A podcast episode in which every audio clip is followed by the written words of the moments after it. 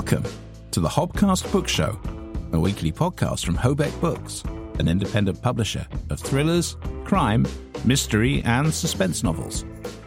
Each week, we'll take you behind the scenes of what we do, the challenges and the triumphs, the bumps and troughs of running a creative business in this challenging world. We'll hear from the people who make this possible, the authors, the cover designers, and editors and we'll have expert insights from our guest star interviews.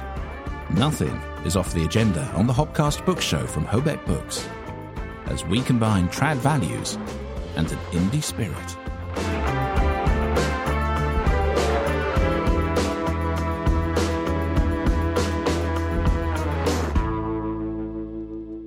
Hello. and welcome to the Hobcast Book Show, episode number 120 five. Welcome to the show. My name is Adrian Hobart. My name is Rebecca Collins. And together we run Hobeck Books, UK independent publishers, of the following four genres thrillers, mysteries, suspense, and crime.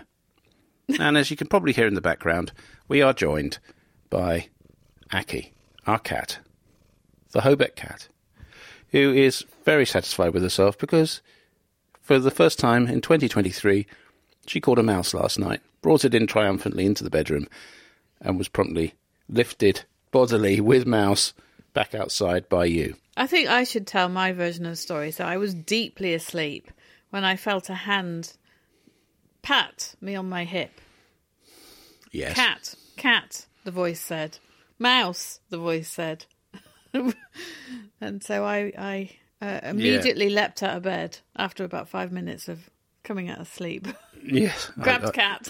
I did. I did. Yeah. Well, I, I just hate that moment, that sound that she makes when she comes in with a mouse. Anyway, that's that's a, a, a diversion. Let's get into uh, mentioning our fabulous guest this week. It's Jónína Leósdóttir from Iceland, and uh, Jónína is a crime author, a playwright, a writer of young uh, adult fiction, a former journalist, and many other things to boot. Oh, I mean, we had so much to talk about, didn't we?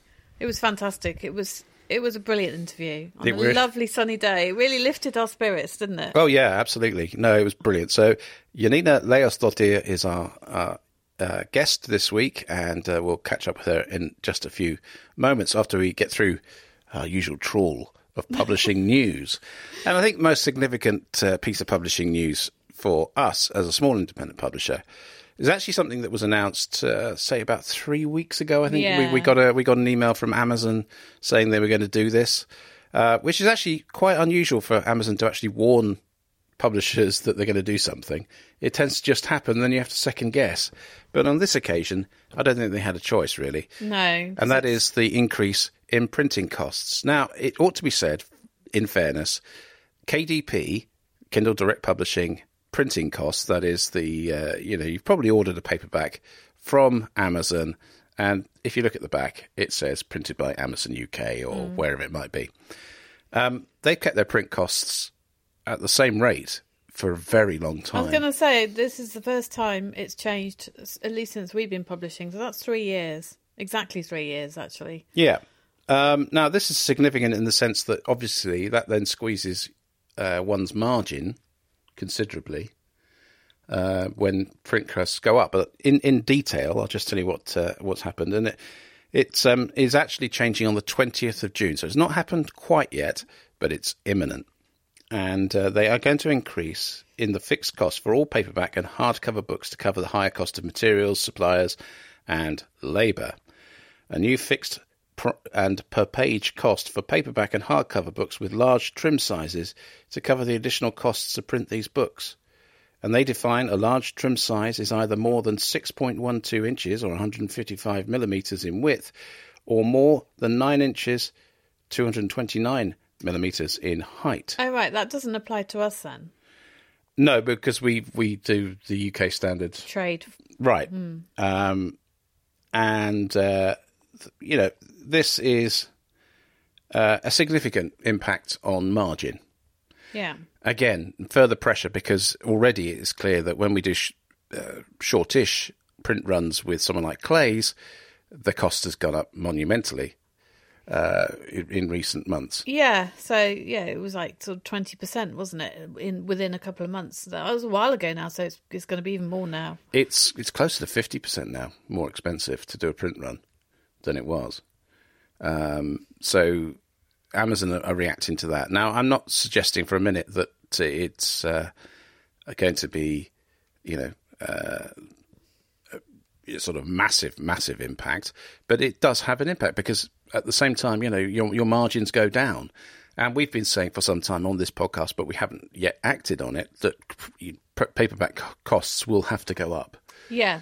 So you know uh, prices that is yeah so to to market. We, we we have been slightly increasing the price of some of our new books.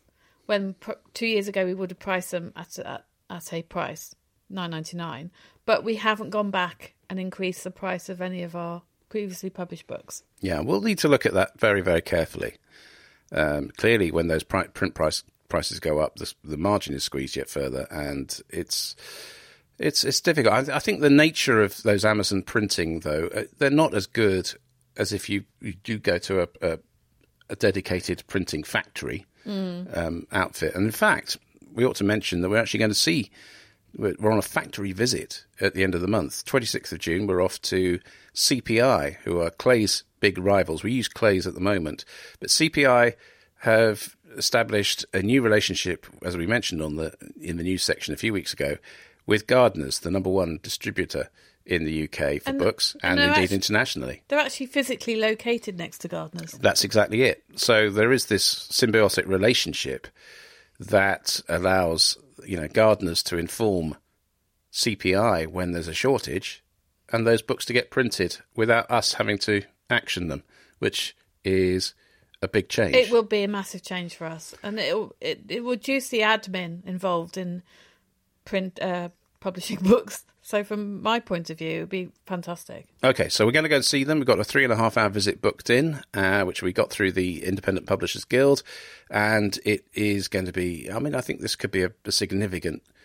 Uh, piece of learning for us. Actually, yeah. we're going to learn a lot from from, from making this it. relationship. So let's uh, let's see how that goes. But that's that's to come. So Amazon print prices have gone up. There's also another change under the bonnet, which caught us not caught us out, but nonetheless, we only found out because we were trying to to uh, do something we've done for some some months, in fact, a couple of years now, which is in the past. Uh, you know, if you're setting up a book in Kindle Direct Publishing, you were given in the past two categories.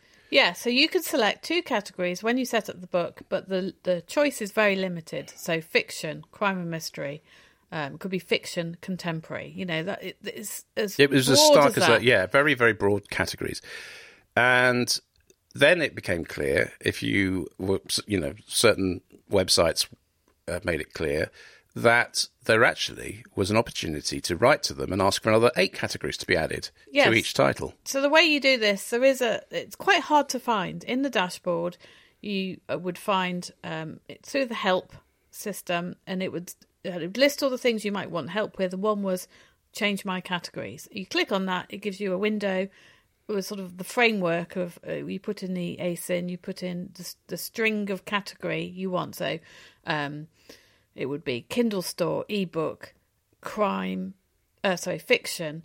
Um, literary fiction, you could then go crime, then you could go back to li- sometimes literary fiction would follow that. Then, you know, it would go so well, it would what they were described as by. I mean, I we um, subscribed to a new service this week, which will give us a great deal more market insight. Something called K-Lytics, and they call those sub sub categories. Yes. So there's main categories, subcategories, and then sub sub, which you know goes. I think there are around two thousand sub sub categories within the Amazon empire, but they don't make that obvious and it's hard to find them.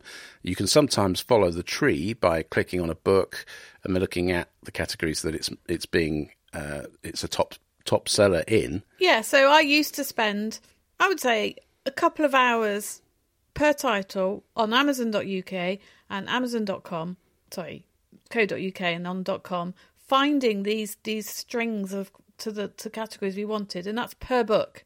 So it was very time consuming, very fiddly, but the reason you do this is because it helps your ranking. in category, so you can get your bestseller tag. And in the past, you, once you got your bestseller tag, you had that for life, didn't you? But that's not. So they've changed that. Uh, your bestseller tag is is um, is temporary. It's just while not- you are, you know, it's not bestseller. not just for Christmas. It's you know, it's not for life either. Um, it is it is a short short term thing now. So that bestseller tag used to be associated with your book forever, and that was something that everyone chased, and that is no longer uh, pertinent because Amazon have got wise to it. The other thing they've done, and this is what we were leading to, having described the old system, is that they are now not allowing you to nominate a further eight categories. They are limiting you at subs- at the at the start point where you enter your book into the system to three categories. Yes. However, they've changed the way that you select categories at that point. So you have more choice from the beginning than you used to, and you have three, obviously, instead of two. So, in a way, it is better because you can pick fairly niche categories or subcategories. They're not like mounting go to erotica anymore, but I uh, the example um, we can talk about is uh, the Bad Neighbor. So when it was published, I wanted to use the old system. KDP emailed me and says you can't use this system now. You've got to go back into the dashboard. And I picked three categories um, that were fairly niche but very relevant to the book. Yes, And she's number one in two of them. So I actually prefer it now. and this is Jenny Ensor's Jenny bad, Ensor, the Bad, Bad Neighbor. Neighbour. Um, and if you haven't caught our special uh, mini-sode, which we released uh, middle of this week, take a look because it's, it's fabulous. It's half an hour where we celebrate the Bad Neighbor being number one for two occasions. We speak to Jenny. We hear readings by professional actresses. It is pretty special. and she has still got her orange tag Yeah, today. So it's it's good. Yeah, she's, you know, it has done very well. We did launch at 99p. We ought to spe- stress that 99 cents, and that has had uh, a big impact. And on, it's still available on its ranking. price. Absolutely, we're keeping it going because you know it is paying paying off. It, it works, um, and that's been an, a useful experiment and uh, food for thought for the future. So those are the changes under the bonnet at Amazon at the moment, and uh, you know they are significant. Now, our next story. So, um, there's another story in the bookseller. This is about um, what people use as their form of escapism. Now, what if I said to you, "What is your favourite form of escapism?" What would you say? YouTube. In fact, we talked about this in um, You the interview, didn't we? With Jónína. yeah. So yours is definitely YouTube, random videos, sometimes educational ones, has to be said. Um, oh, very. I mean, you know, I would say the the balance of the stuff that I watch is uh, informational. Yeah. Uh, you, know, you know, it contains information of of of, of pertinence. Um, with my pet subjects, I mean, you know, I'm, I'm a bit of a military historian, particularly World War II. Love all that stuff. And I watch a lot of documentaries and, and tidbits around that, and, and analysing whether not aircraft was any good or not, or So you're not watching funny cat videos, are you? no, I'm not. I'm not watching trash like that. No, not at all. Not at all. Um, then there's pet subjects like my football team, Man United, and uh, sometimes uh, I have to. This is an insight into my life, but my, um, my younger son James uh, is very, very keen on uh, WWE wrestling, and so I like to keep across what's going on in that world so that we can have a conversation about it. Anyway. every, week. every day. after that long explanation of, of what you like to do to escape, um, I am in 33% of adults apparently. So mine is reading. 33% of adults apparently choose reading as their form of escapism. And that is more people than choose going to the pub. Well, that, yes, extraordinary. And the number one still is television at fifty-four percent. Yeah. Looking at social media is lower than reading, which is cheering, isn't it? It's 27%. It is. It is. I think there's, there's, there's a certain fatigue around social media at the moment, um, quite understandably, because yeah, it's tired, isn't it? But it is still the number one principal uh, form of marketing for a company like ours. Uh, you know, which you know, and it's difficult to find a way of doing it so that you don't become part of the spam. This is quite interesting though, because they also they ask those people about um, their reading, and uh, nearly half of those people say they keep their books, so they buy books and keep them. So there's a, houses full of books, not Yeah. unlike ours. No, just stacks everywhere where we look. The books everywhere. A third of those people give their books to family and or friends, and I know that very keen readers don't do that. I don't. I don't lend my books to family and friends. No, that's true. I have in the past and never seen them again. So, and this is I'm shocking. reluctant. I think this is shocking. Seven percent throw them away. They don't even give them to charity. They throw them away because twelve percent give them to charity. Seven percent of people throw their books away. That's terrible. that is terrible. That is terrible. But they don't like clutter. Wouldn't like being here, that's for yeah, sure. but okay, y- yes, I don't. You you can not like clutter, but you can give them to people, or you know. So, what's our conclusion? I mean, it is encouraging to see that, you know, still a third of the population of adults surveyed in this thing still turn to books as their principal form of entertainment and escapism. Yeah, I think that's very encouraging because it, was a, a, quite a while ago where we covered a story about how many books uh, the average adult read a year, and it was something like two, wasn't it? Yeah. So, you know, Yeah, well, that might still be the case. it might take them a long time to read it. well, it could it could be the OED. it's one of their books. Our final story is um, leads naturally onto our interview with Jónína Leósdóttir um, because she's a close friend of the person I'm going to mention now, who has been on the program, Kate Mosse, and indeed husband Greg Mosse has, was on the week uh, before that. Uh, but uh, Kate Mosse has been delighted to announce that there is a now a new non-fiction women's prize um, Women's Prize for Non-Fiction, which will be beginning next year. Uh, she announced that in February, but the, the the news this week is they found a very big sponsor, and Family Tree Company, Find My Past, are going to sponsor this new award, which is going to run for a minimum three years. This sponsorship, and uh, it is uh, it's a big significant uh, fillip in the um, in that prize. I mean, we, when we talked to Kate Mosse about the Women's Prize for Fiction and the hostility and difficulty with which she faced when she launched it all those years ago, 28 years ago. How everyone said, well, who's going to want to, you know, it's not credible, who cares, all that sort of stuff from the industry. It's become a very, very significant thing. And in fact, um, the reason we mention it is because, uh, inspired by Kate, yeah, Jónína Leósdóttir set up a prize for women's fiction in Iceland, Yeah. which has become very significant, but also faced five years It's- of people saying it's never going to work and not backing it and all this It was thing. interesting, wasn't it, that they had very similar experiences but very similar results, and it's encouraging. Who was the sponsors again? Did you say? Find my past. Find my past. Past. What do they do? Find my past. Yeah, well, the, the- you know, if you tap in your details of your grandparents or whatever, then they'll start figuring out your family tree stuff. Oh, okay. Right. Is it something around my pronunciation of find my past? I Like- thought you but- said, yeah. Well, it sounds like find my pass, which doesn't sound like your pronunciation. Anyway, We have but- this debate all the time. You're a Bath girl and I'm a Bath. Yes, you like to mow the grass when you do mow the grass, and I mow the grass. Yeah, and I'm proud of it. Saying it correctly. Anyway, right. Well, uh, let's get to our interview then with Jónína Leósdóttir, who appeared at Crimefest on the panel with our own Anthony Dunford. I know we forgot to mention that to her, didn't we? But We did. We did fail to mention that to her. But Jónína is uh, one of the key figures in Icelandic literature. If uh, you know, not too too fine a point on it. I mean, she really is very significant. As you said, she's launched a women's fiction prize, which has become a very important facet Yeah, of well- Icelandic uh, literature.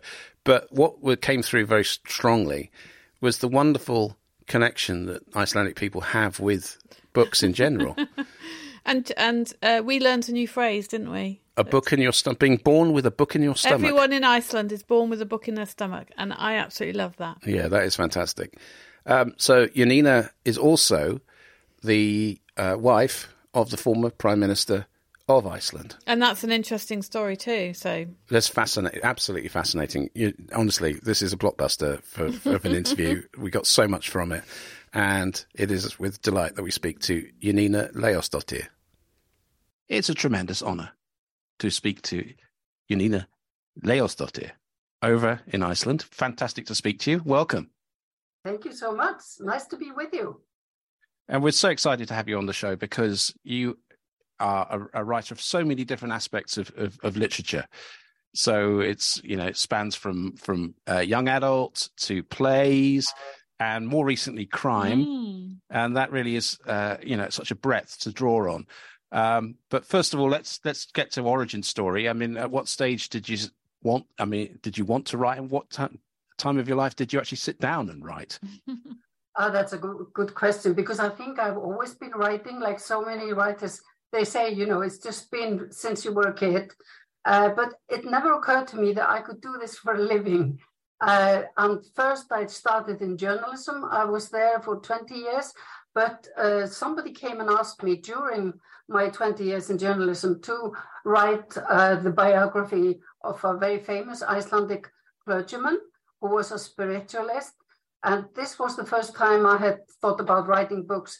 And I immediately said yes. And uh, that's started the ball rolling. That's now 35 years ago today. So oh, it today? just happened by chance, really. Happy wow. anniversary. Happy anniversary. book but, anniversary. But that's, I mean, that's biography and, and non-fiction, so it's mm-hmm. still a transition. I mean, clearly that's drawing on your journalistic background uh, in terms of research and indeed tone and the, the, way that you structure things. But that's still a, a big transition when you went mm-hmm. into fiction. Yes, well, I wrote two biographies to begin with. First, The Clergyman, and then a very famous Icelandic anti-feminist and I wrote these two books, and they were totally different. And when you're writing a biography, you have to, at least in Iceland, you you talk. You get to have to have permission from the guy or the woman who you're, you know, writing about. You interview them, and they have the last word about what goes in and what doesn't. So when I had done two of these, I decided I want to do something where I can choose everything and decide. And then if I don't like something, a person or character in the book, I'll just bring a bus and they'll get driven over by a bus. You can't do that in a biography. No. but I, I'm, I'm staggered by that. That is it a legal requirement to have final refusal if you're the subject of the book? Yes, and also in journalism. At least when I was still a journalist, it was I was in first a weekly paper, sort of a news thing, and you always had to show everything except the headline to the person you were interviewing. I don't know whether it's still like this. Yeah, I know you must be very staggered. It's it's cozy for the interviewee, but very difficult for the journalist. But maybe they have changed it now. I don't know. Well, that that is extraordinary. I mean, I I guess that as a journalist myself, I mean, I was a broadcast journalist with the BBC and um, before that in local radio independently. And I suppose it was a personal piece of integrity that I could stand up everything that I did. Um, but at the same time, some stories required you to almost surprise the person that's the subject at the last minute. You do all the research to find out whether they've done something wrong, and then you present it to them, um, as we call it in, in, in the UK, doorstepping. Uh-huh. You know? Mr. So and so, answer the questions about such and such, you know, that sort of thing. Yeah. Uh, and that yeah. was kind of part of the drama of, of broadcast television and radio. Um, so it's that's I I just find it very very difficult to imagine how how you would do that. Yeah, yeah especially if you've got a deadline. Yeah, but still, you know the deadline of the the, the person you're interviewing. He he or she knows the deadline, and it's all collaboration. Or it was in my time you know, before I became a journalist, you even had to, and if this was not while I was in journalism, but you, the people before me, they had to hand over the questions beforehand also. Mm. So the, the person knew exactly what the interview was going to be about. No doorstepping there. wow, that's very different. Well, I mean, there are times when, and actually, this is something that is a big debate in journalism at the moment, in the sense that quite a lot of people as, as part of the guarantee of access, they want to know the questions ahead of time. They, in fact, won't give you access to a celebrity, a politician, unless you you give those questions. But in the UK, that is seen as a, a admission of defeat almost. In fact, most organisations would say, "No, we're not prepared to do the interview on that basis." That's really extraordinary. Mm. Yeah, well, I, I hope times are different. I don't know. Uh, I only give interviews now, don't take them. And it's always about my books. So it's always very pleasant and, uh, uh you know, no problem. So I don't know whether it's still active or not, but this is, I, I stopped being a journalist in 2005. So up until then, this is what you had to do. Absolutely. No, well, I'm I'm I'm sort of reeling from this. Culturally, it's so different, and of course, at the moment in the UK, we're watching with interest Prince Harry's attempts to humble one of our big newspaper groups over phone hacking, uh, and maybe on current evidence, not doing a very good job of that so far. But we'll we'll, we'll leave that there. Um, so, in terms of when you started to write fiction and you wanted that freedom uh, that that gave you, uh, what was it like when you when you first started exploring your fiction voice? Um, I was still a journalist, so it was just something I did during the weekends and holidays, just because I wanted.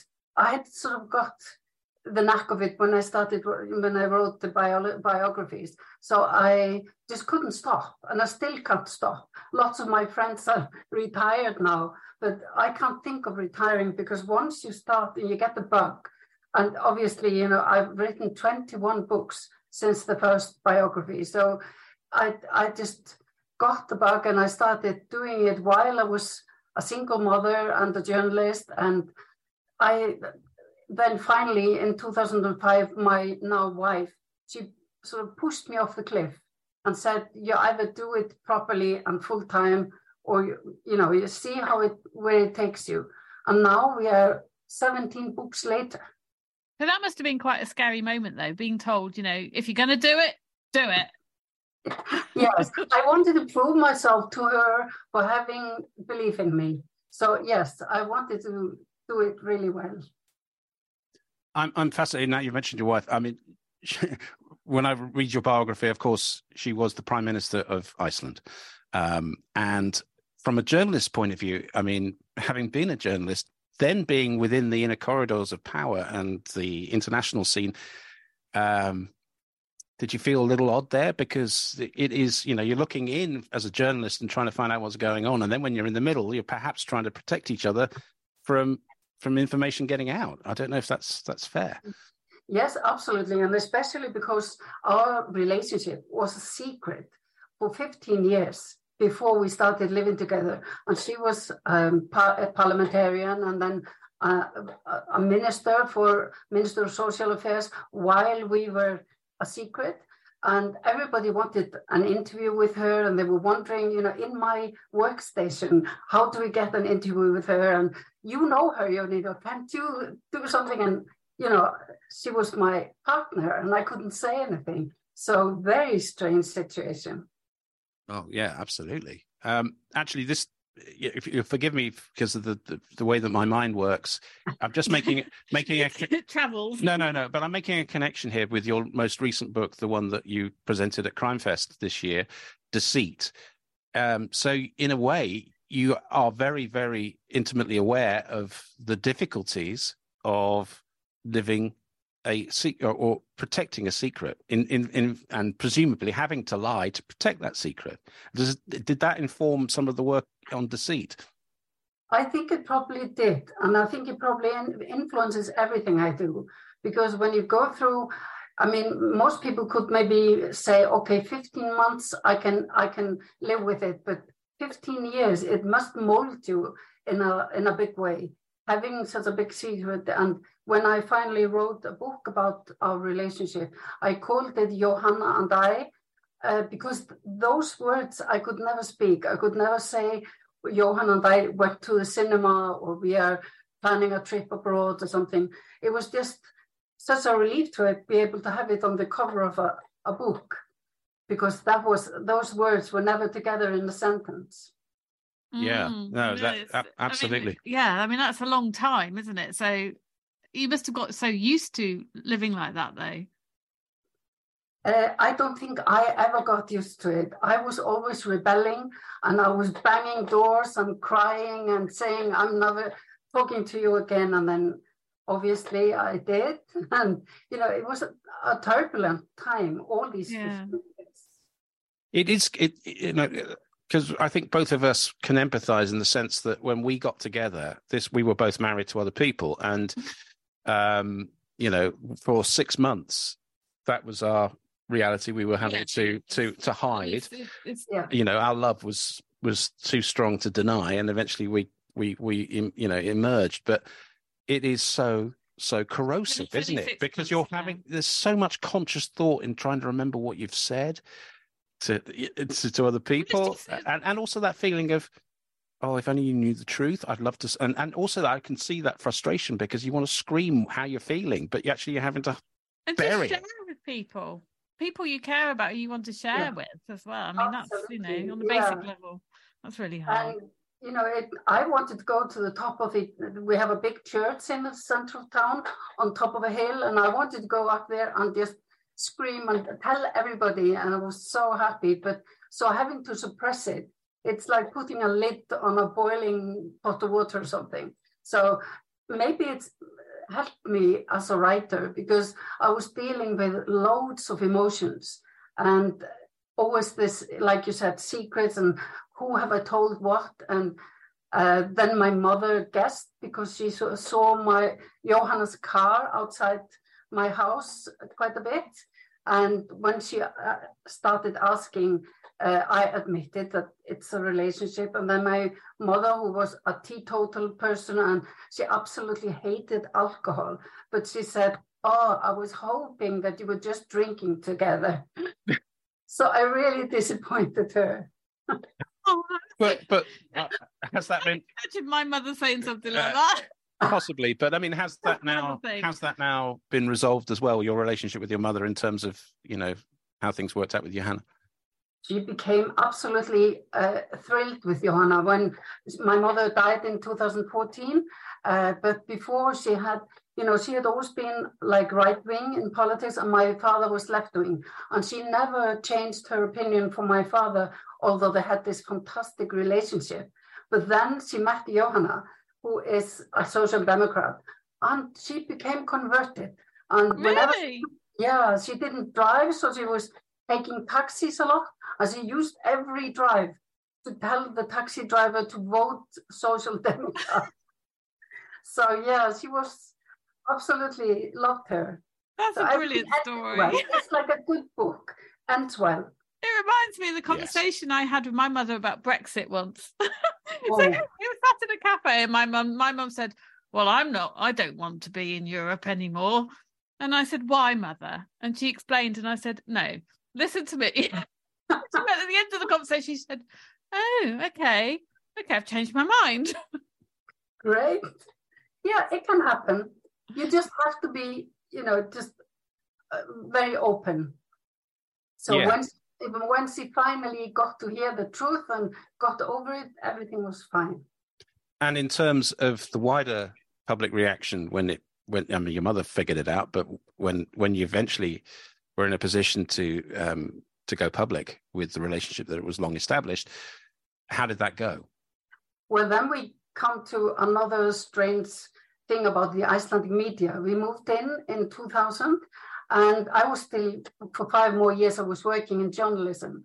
And obviously, our neighbors noticed we were living there, and the story went everywhere. And we got phone calls, both from my colleagues and other media, saying, Can we interview you? Can we tell people about your relationship? And we just said, No, okay, bye. Good, they, didn't, yeah. they didn't write about it because that's no, I like. You know, they they they don't write about it if you don't want to. That is um, well, that's quite liberating for a society. I think that must be, in a way, having that that level of of say in the way that you are treated publicly mm. is um, a great contrast to what we're going through in the UK. And actually, you know, I can see that being a real positive because do too. Because in this country, that would not happen. There's no way they would hound no. you and hound you until they got something out of you, and it's but not good for the mental health, is it, when they do that? No, but I think this wouldn't happen today because when Johanna became uh, prime minister in 2009, you know, the the the just everything blew up, and we got. Uh, phone calls from all over the world asking for interviews. We said no, but they wrote about us anyway, and the Icelandic media too. So you can only keep them away for so long. Mm, sure. Now, in terms of, you know, in that period of your life, you know, with Johanna being the prime minister, no less, uh, did that influence your work? Did it get in the way of your passion for writing and being able to to to, to write because of the the commitments that that that come with with that role and and, and being the partner of the prime minister? Uh, quite the opposite, really, because it gave me all the time in the world to write. Because she just left home and was at her office 24 7 almost. Yeah, it's, it's, and, it's, a, it's a life, isn't it, rather than a job? Yeah, yeah. and especially because she was elected uh, to help Iceland when we had the financial crisis oh, and oh, right. three of our banks went bankrupt. So the government had to come in and save the banks so Iceland wouldn't become bankrupt as a nation. So it was a huge job, very, very difficult. And she was just you know, working all the time. So I had all the time in the world to write. And my my publishers, they wanted to publish and it didn't really matter who I was married to. Mm. So no problem. Yeah, no, that's good. But I mean, in terms of what off support you can offer, I mean, you know, that, that's a how do you how do you help somebody through a period of that level of crisis where you know you don't know what's coming around the corner next uh, it, it, wasn't a, i mean you know don't have to think back too far that was an apocalyptic economic situation wasn't it absolutely and especially hard in iceland because we are a nation of 380000 people and so it's a very small pond and everybody's eggs were in the same basket and it was really really hard but uh, i changed our home into a five star hotel. She didn't have to do anything. She just came home. There was food and there was clean clothes. And, you know, I bought all the present birthday and Christmas presents for everybody and attended the parties, uh, you know, and she, she just could concentrate on work. So... Are you paying attention to this? uh, yes, I'm paying attention to it. But uh, as far as I can see, Rebecca, we're not a prime minister, but yeah, I mean, you know, any economic crisis that we're facing is is much smaller than, than Iceland's de- default. Yeah. Okay. now, you're in a very fertile country for literary achievements. I mean, it is staggering how impactful Iceland noir is at the moment, but indeed all manner of um, of areas of literature have been uh, have grown an international reputation in the last 20 years at an extraordinary level. So being that small pond, does that that does that is does that inspire? Does that give you energy? Have you got uh, I mean, I know you're you are the, the founder of the the literary prize for for women's fiction over in, in, in Iceland. So that's obviously a focus and a fulcrum, and you're still very involved with that. But does that um, community support and energize you? Yes, uh, most definitely, because I think actually, uh, I can't quote you, but I think we have some kind of a world record in published books per capita. And uh, usually before all the books are more or less published before Christmas, and they were, and they still are, a Christmas present, uh, very, very popular Christmas present in Iceland, hardback books, and they are published you know, I think we had 800 books last year in this small country. That's also obviously counting small books for children and stuff like that. So it's not all big novels, but still, yeah. And it really, the the environment is such that I think more or less everybody here thinks they could write a novel or some kind of a book if they just sat down and gave themselves time. So it, it's that kind of environment we talk about having a book in your stomach. Everybody has a book in their stomach, and it's just a matter of whether they get them out or not. I love that. A book in your stomach. Mm. I think that might be the name of the podcast this week. A book in your stomach. that's that's that is awesome. Uh, yeah, I mean that is per capita. That is an incredible rate of, of... population was, and so I was mentally doing the maths and thinking, wow, compared to, yeah. you know, America, for example. Uh, uh, one of your tweets I saw, you know, you were thanking people for the number of people who uh, borrowed your books from Icelandic libraries, and indeed the audiobook numbers were, were enormous. Yeah. Uh, it, it, it, you know, just from that, I can see that you've got a you're a country where even in an economic crisis, the libraries didn't come under the pressure that they have in this country, for instance.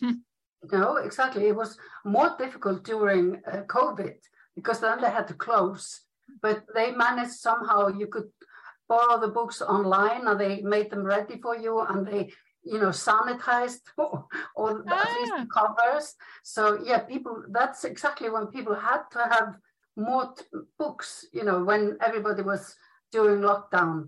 So mm. yeah it, we have a, this huge culture for for libraries. And i am so grateful to them. I i am really uh, it's incredible. I think the total amount last year of borrowing of my books was 23000 which is just amazing. In such a small place. Mm. Yeah, it is. Yeah, I mean, you know, like we, I love libraries, but the, in this country, they they are being squeezed and squeezed and squeezed, and yeah. shut down. All the little ones, the village ones, and the the mobile ones. Yeah, they're, they're all being swept it, away. It's, yeah, heartbreaking.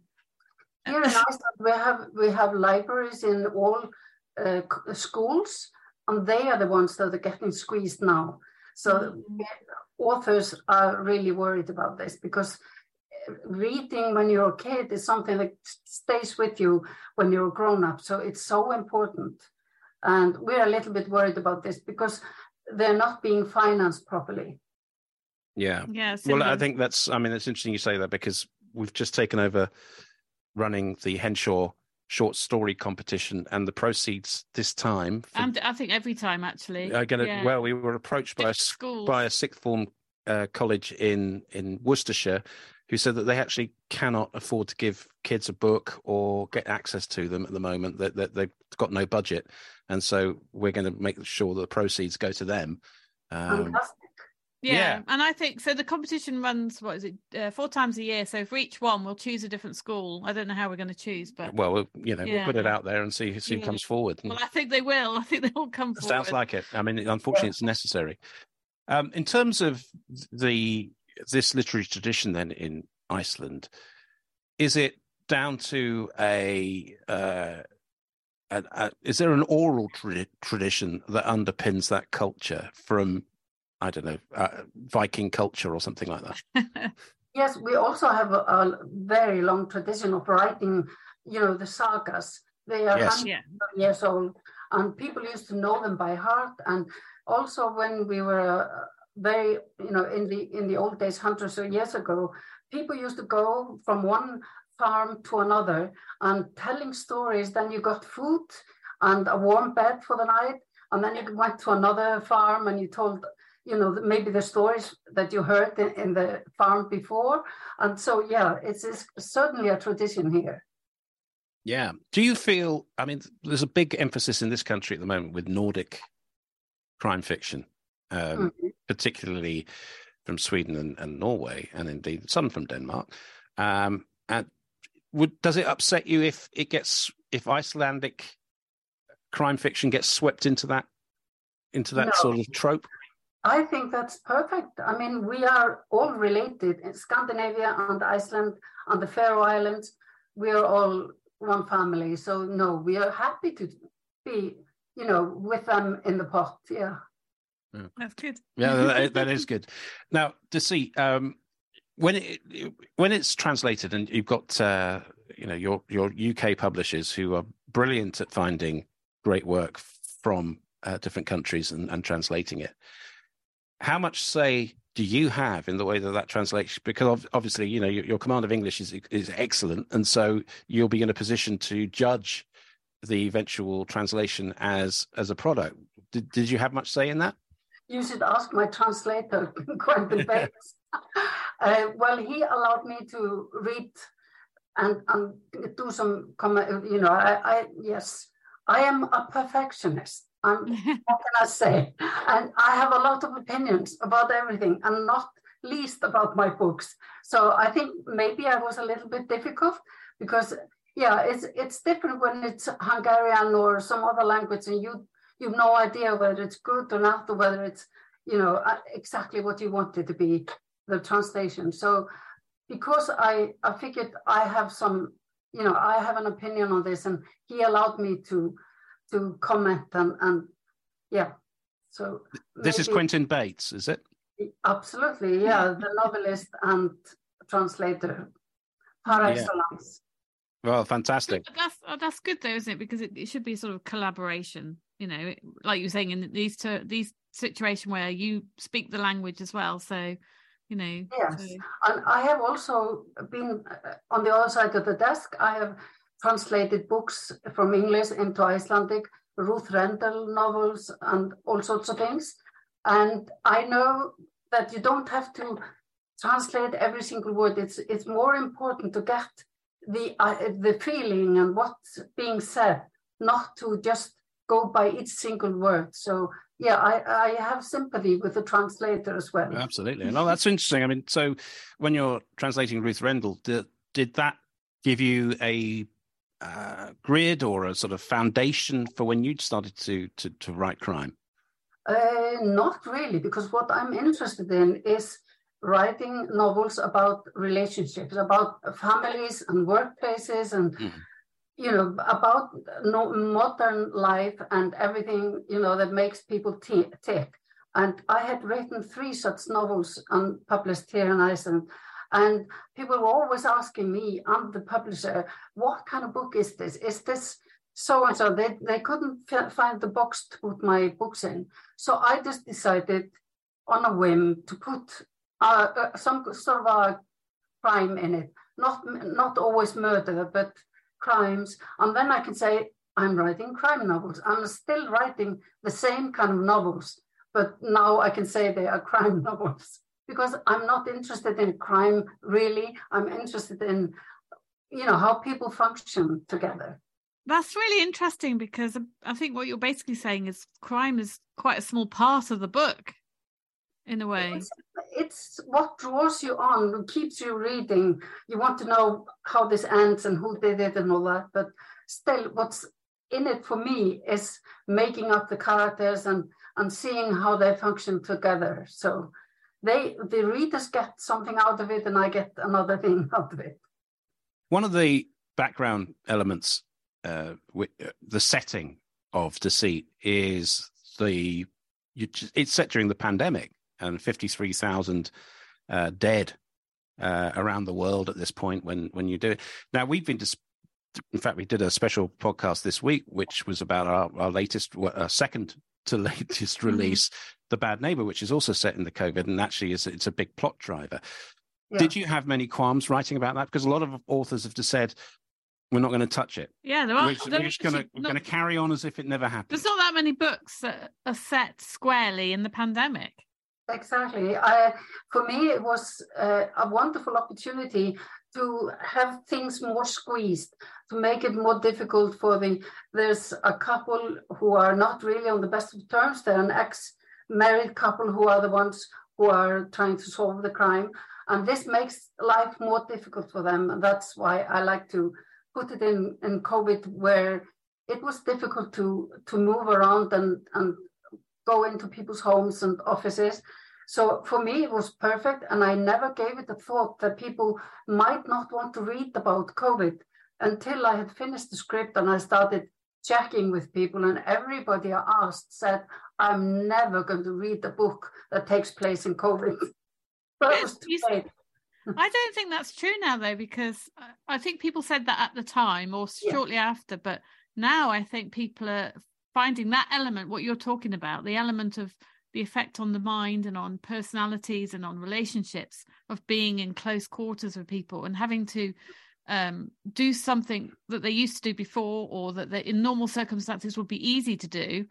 And but th- th- I think people are starting to find that an interesting scenario because it, we're, we're, distanced enough now that the emotion of COVID is not quite so. It's dissipating fresh. a bit, isn't it? Yeah. Absolutely. Yes, that's true. Uh, but it was an enormous thing, and it was because it was worldwide. It's something that everybody can identify identify mm. with. So, uh, but for me, it was like a, another tool to to make the story work. Yeah, that's interesting. I'm, I'm just looking at, at, one review that of that book um, and a plot point, really. So we're dealing with COVID, but also you touch on the impact of Huntington's disease for one of the characters. The 13 year old Rebecca is diagnosed with it. And um, I have a friend whose mother was lost to it when she was 42, and she has had this fear of finding out whether genetically she's carrying it too. And it's uh, a, such an appalling thing, devastating thing to to to, to suffer from. Um, so, I mean, I, I, I find that fascinating that you, you really are not scared to to deal with the impact of illness and the darkness that that brings to people's lives. Yes, and now we come back to uh, what we were discussing regarding journalism and Iceland being a small society, because there is a, a family here. It's an extended family where this where Huntington's disease is uh, in the genes, and it's obviously it's the most horrible disease.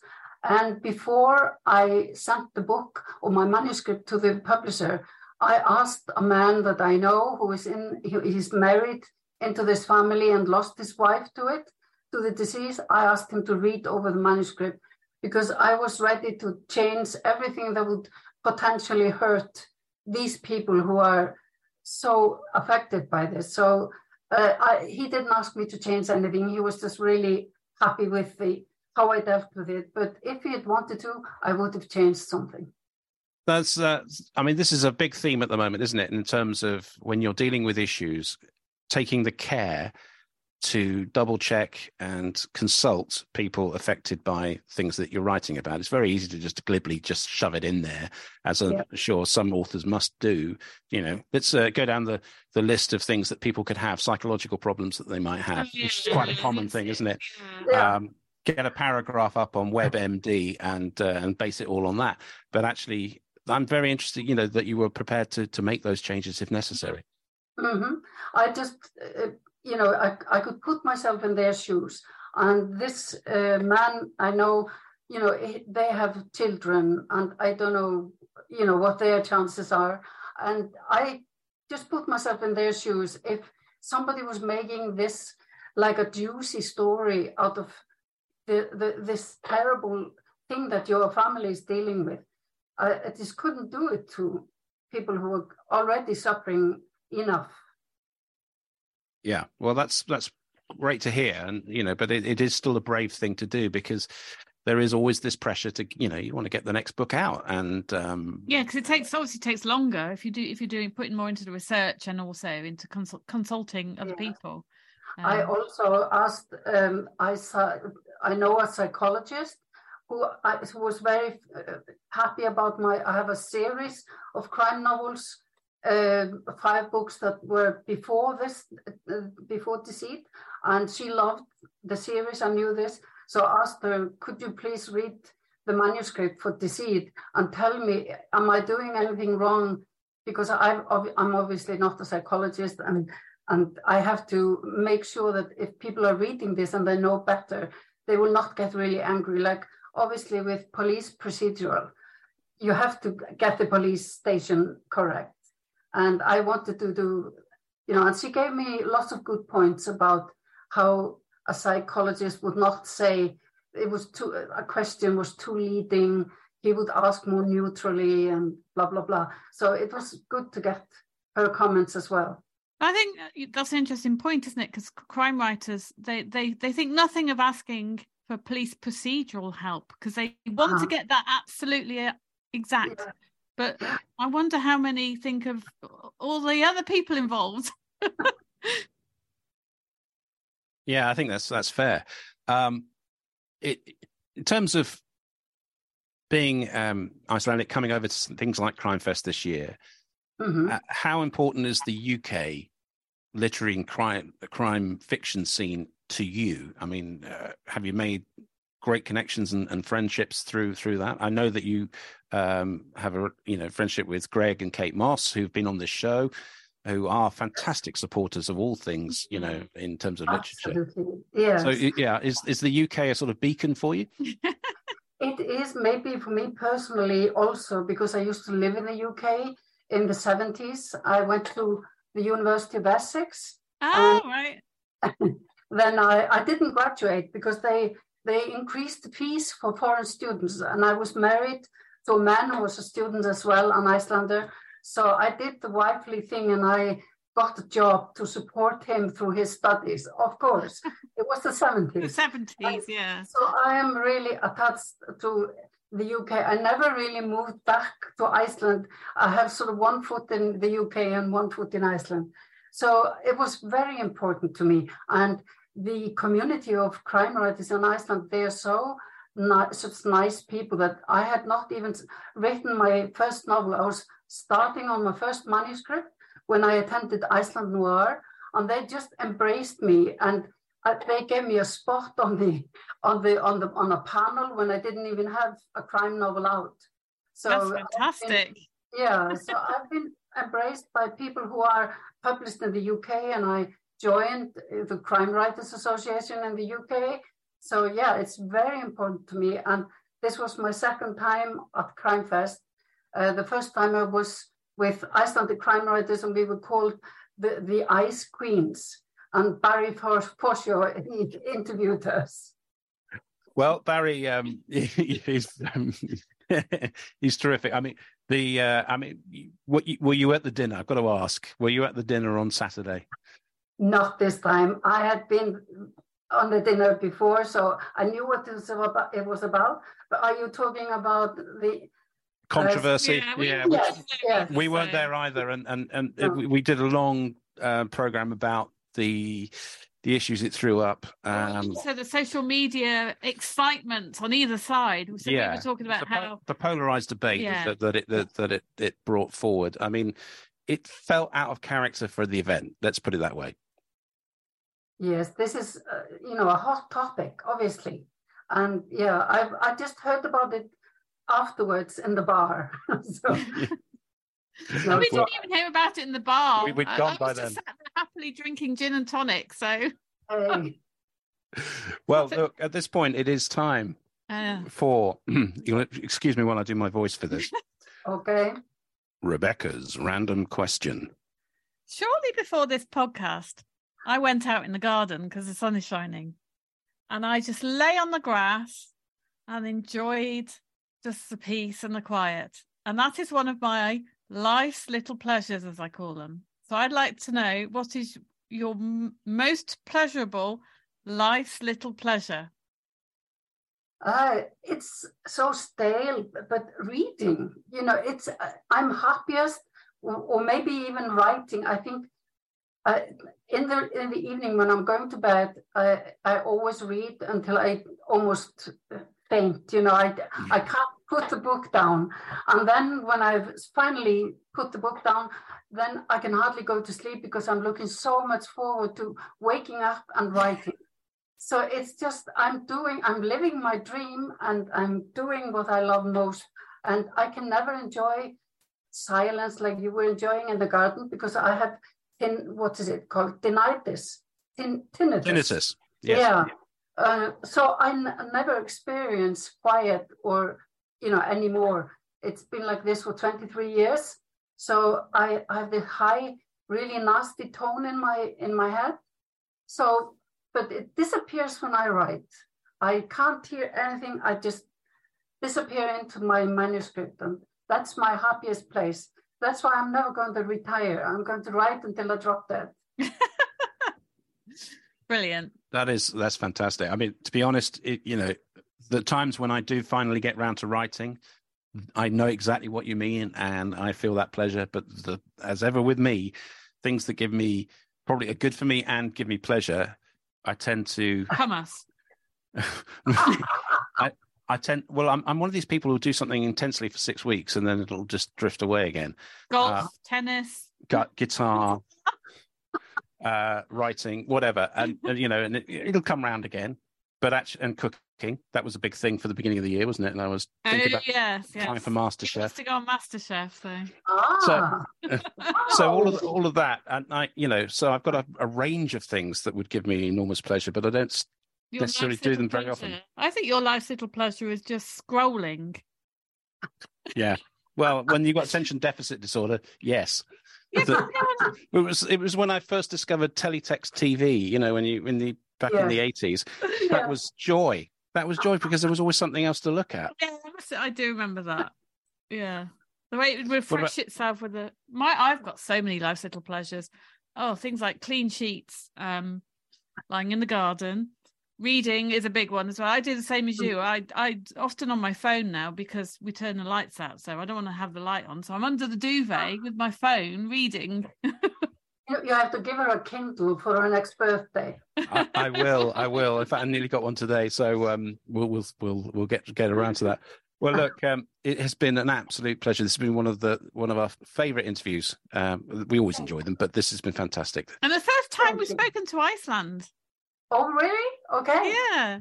Happy to We speak could tick all the anytime. countries off, and you're in another country to be ticked off. Yeah, that's true. Great. So thank if you so ever much. Come here for a visit. You must have, you know, let me know so I can show you a bit of my city. Oh, oh, we, I'd we love would that. we would love to. Yeah. Before we go, then, um, where can people find you online? Uh, my name, which is maybe a little difficult, it's joninaleosdottir.com. And obviously, if you go on Amazon, you find Deceit, and then you can see how my name, how they spell my name. And um, one one supplementary on top of that question is when will when's the the next book due to come out in translation here? Have you got one ready or In- in- I, in the I have to ask Quentin Bates. yeah. He has a pile of on the books to podcast. translate.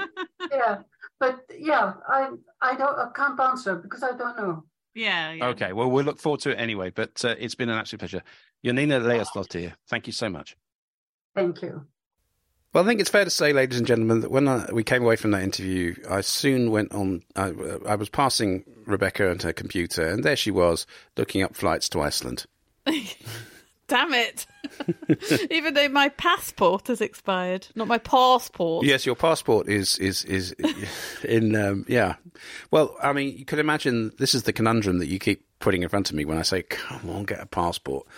Um, it's simply that you know the plan is we're getting married in December, and you're going to change your name. So why spend the money now on a Collins passport Exactly. than Yeah. rather than your married name one? Yeah. Collins Hobart or Hobart or whichever you can. I don't know. Cobart. Cobart or Hobeck even.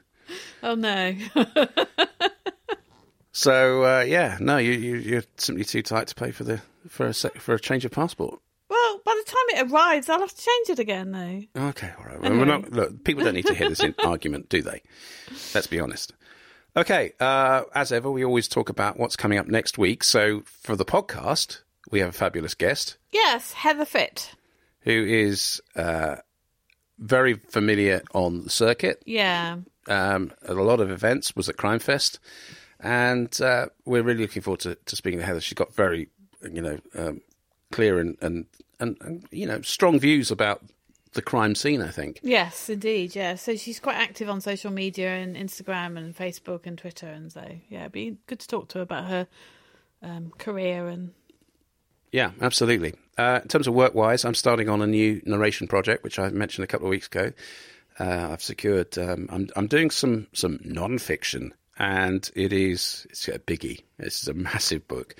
Uh, it is the First Philosophers, part of the Ox- Oxford Classics collection, and it's an American company who hired me to do it. And their rules uh, on how to do it are, are much well. They're different from anything I've done before um, and the sort of hoops already that I've had to go through to to get ready to, to do this production has been something. So that's going to be uh, a large chunk of my life for the next few weeks, uh, getting that done, mm. and I'm really looking forward to it. But I've been going through the the names of first philosophers, and um, look, I did a lot of this at university and indeed at A level, so some of them are familiar, but some others, it's you know, it is basically word soup or it's it's it's it- well, uh, it is. Uh, you know, you put in a few um, syllables and then add a few more. alphabetti. Yeah, alphabetti. You know, syllable spaghetti. it is. Uh, it's going to be a, a challenge on that front. Um, so that's a big thing, and uh, we have other things that we're working on. You've you've been um, having a good old route around in our book descriptions. Yeah. So I've I've designated today Metadata Sunday. So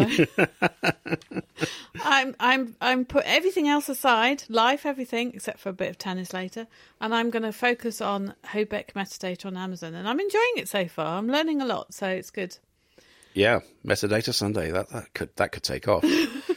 Actually, can I, I have a quick question for Mm. you because um, today I'm on. I'm a member of a Facebook group, self-published authors or something, and somebody put on and um, they said they'd um, read a really good book published by an indie author, fantastic story, great characters, lots of research, but the formatting in the ebook wasn't very good, and so and she said, so I'm going to write a mediocre review because the ebook formatting was a bit, mm. you know, and the, there's two sides of the argument. Some people saying, "How could you do that? You're supposed to be judging when you write a review. You judge on the story, on the quality of the." Mm. And other people saying, "Well, formatting is all part of the experience, so of course you should." What do you think? I think that's a very fair point. I think that that latter point is important.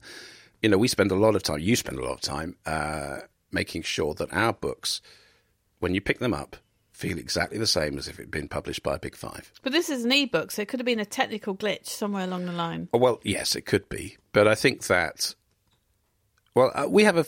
a here, let me give you an example. I feel very strongly that overuse of italicization in books is a no no for me because I just find it really hard to read. Um, you know, so in a, any inner thoughts, and if it's a long old passage of inner thoughts like chapters, you know, it's it's very very difficult. I think so. You know, that would put me that would make me ill disposed towards the author. But this isn't talking about that sort of thing. It's talking about No, no, I'm just trying to make the wider point that, Yeah. that, that how it looks is very important to the experience. oh, totally. I agree with you. You know, it's it's no no coincidence that the traditional book big companies spend an awful lot of time and have huge departments on you know working on the typesetting. Yeah, they. I mean, they, they generally they outsource them now to typesetting companies. There are companies, Yes, a, yes, a lot of them based abroad, that they that's their their function is typesetting, yeah. Um, and an independent author doesn't have access to No, that. and we use Vellum to do our books, uh, which is a Mac-based piece of software. So we actually had to buy a Mac to be able to do that, and it has limitations. But you've worked your way around a lot of them and figured out how to make present beautiful books. Um, you know, it, and indeed non-fiction books. That was a particularly difficult challenge with the transformational seller. Well, actually, interesting with interestingly transformational with selling, that, I should say. Yeah, so that book I had to create two different versions because the way I formatted it for paperback didn't work in the ebook version. The formatting went everywhere; it was all over the place because the uh, the images and the tables. Mm. So I had to create two different versions. Yeah, and this this you know it's it's a very important part of it. I, I think that if you, it's like certain authors um, will use paragraphs in my in my view far too often, and then others where there's an obvious point to put a paragraph don't, and then you get a slab of a whole page of text, and I find that very difficult to read. So all of these aspects Yeah, are are very important to the experience of the reader. And ultimately, I believe, unless you're doing something from a stylistic point of view, which is deliberately presented in a, in a certain fashion for an artistic point of view, the, the aim of editing, typesetting, the publication process, and indeed the writing should be to make it as enjoyable and easy for the reader to to enjoy what they're they're, they're reading. but the purpose of a review on Amazon though is that to include all these things. Yeah, I think so because it's about the product. You know, the the writing is only one aspect of it, and this is something that you know, in a wider sense, you know, you can be a brilliant writer, but if if your book, you know, feels cheap, looks cheap, badly printed, terrible paper, whatever, badly typeset, it, you know, it is going to reflect badly on your work, and it's not going to impress the reader. And I think that yes, of course, the story is important. Yes, of course, the prose is important, but it's very important. I'm, I'm not, you know, you know, you, you can typeset something that's beautiful, but it can still be rubbish. Do you know what I mean? But it's the two things put together are vital. I think. Okay, so I think it's fair enough to say, in your review, wonderful story, loved the book, blah blah blah, but the paper wasn't very good or was too much italics. But then, what star rating would you give that? Well, I mean, you know, the thing about the reviews is that there's no consistency about why people give certain reviews. You know, there's no set, set set of criteria against which everyone reviews, right? So it is a purely personal thing, and and one of the great advantages of the Amazon ecosystem is that it does allow people to interact in that fashion and review the products on the website, and it is a very important guide as to what you might be getting. Mm. Um, and certainly the savvy buyer will go down and have a look, no matter what the product is, whether it's a book or not. However, you can't expect people, you know, it's it's a personal thing. So, how many times have we spoken about one star reviews based on the fact that somewhere in the delivery process, yeah. the uh, cardboard cover uh, around the book that it was delivered in was left in the rain or shoved in the letterbox so that it got crunched. Mm. All that sort of thing, and that then gets a one star review on a book that otherwise gets five stars. So you know, it is you, you take it. I think people need to justify why they put their stars, um, and and and very often they do.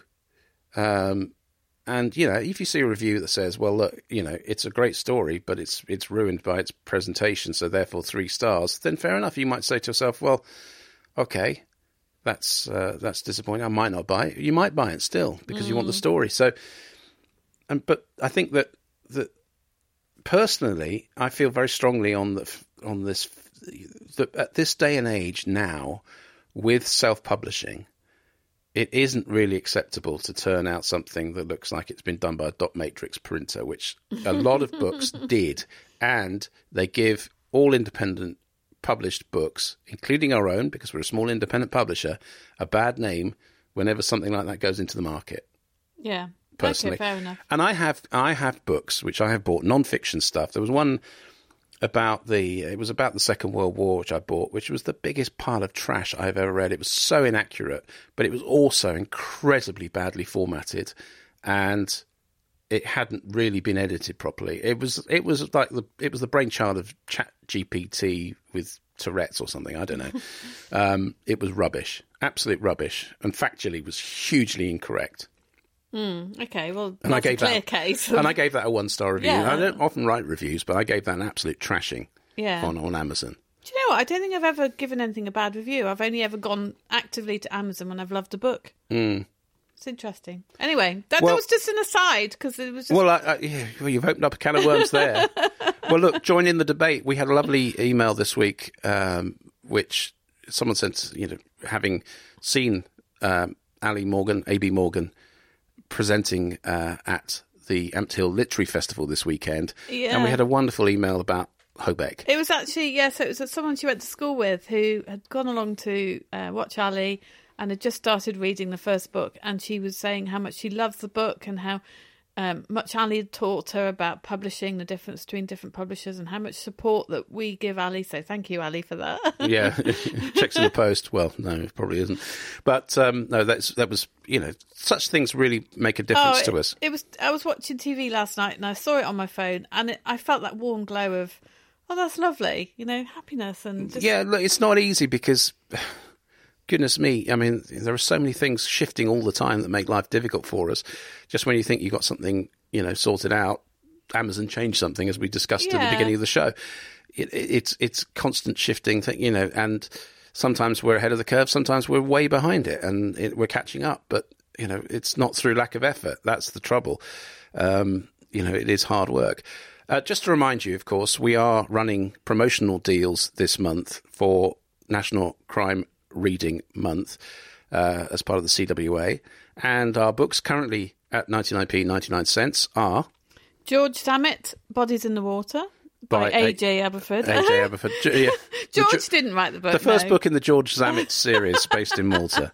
It's because he's such a character. He's such a prominent element of the series. The Genesis Inquiry by Ollie Jarvis. Absolutely. And finally, Seventh, the first in the Seventh Wave trilogy by Lewis Hastings. They're all great books. They're available for a short period more at that uh, knockdown rate of 99p 99 cents. And they will be replaced by three more on Thursday, but we're not revealing those three yet. No, we're not. No, we're not. No. So please take advantage of that and get your hands on a fantastic Hobeck book. So I was going to lead on to say, look, if you want to drop us a line anytime for the podcast, our address is hobeckbooks at gmail.com. Our website is www.hobeck.net. Our publishing services arm, archpub.net. And uh, you'll find all details of everything on those websites. And uh, we also announced last week, obviously, a new author to our to our list in yes, Julie we Anderson. did. Yes, we did. So that's that So was exciting. That news. was exciting news. So plenty to go at, and we've got busy weeks ahead, as indeed I'm sure you have. So we wish you, that's myself, Adrian Hobart, And myself, Rebecca Collins, a wonderful and creative. week. Bye bye. You've been listening to the Hobcast from Hobeck Books with Adrian Hobart and Rebecca Collins. You can find the show notes at our website, www.hobeck.net. You can also use the exclusive Hobcast discount code for any of the products at our Hobeck online store. Just enter the code HOBCAST20 for a 20% discount. Don't forget to subscribe to the Hobcast and feel free to contact us with any feedback. Until next time, remember our motto Trad Values, Indie Spirit.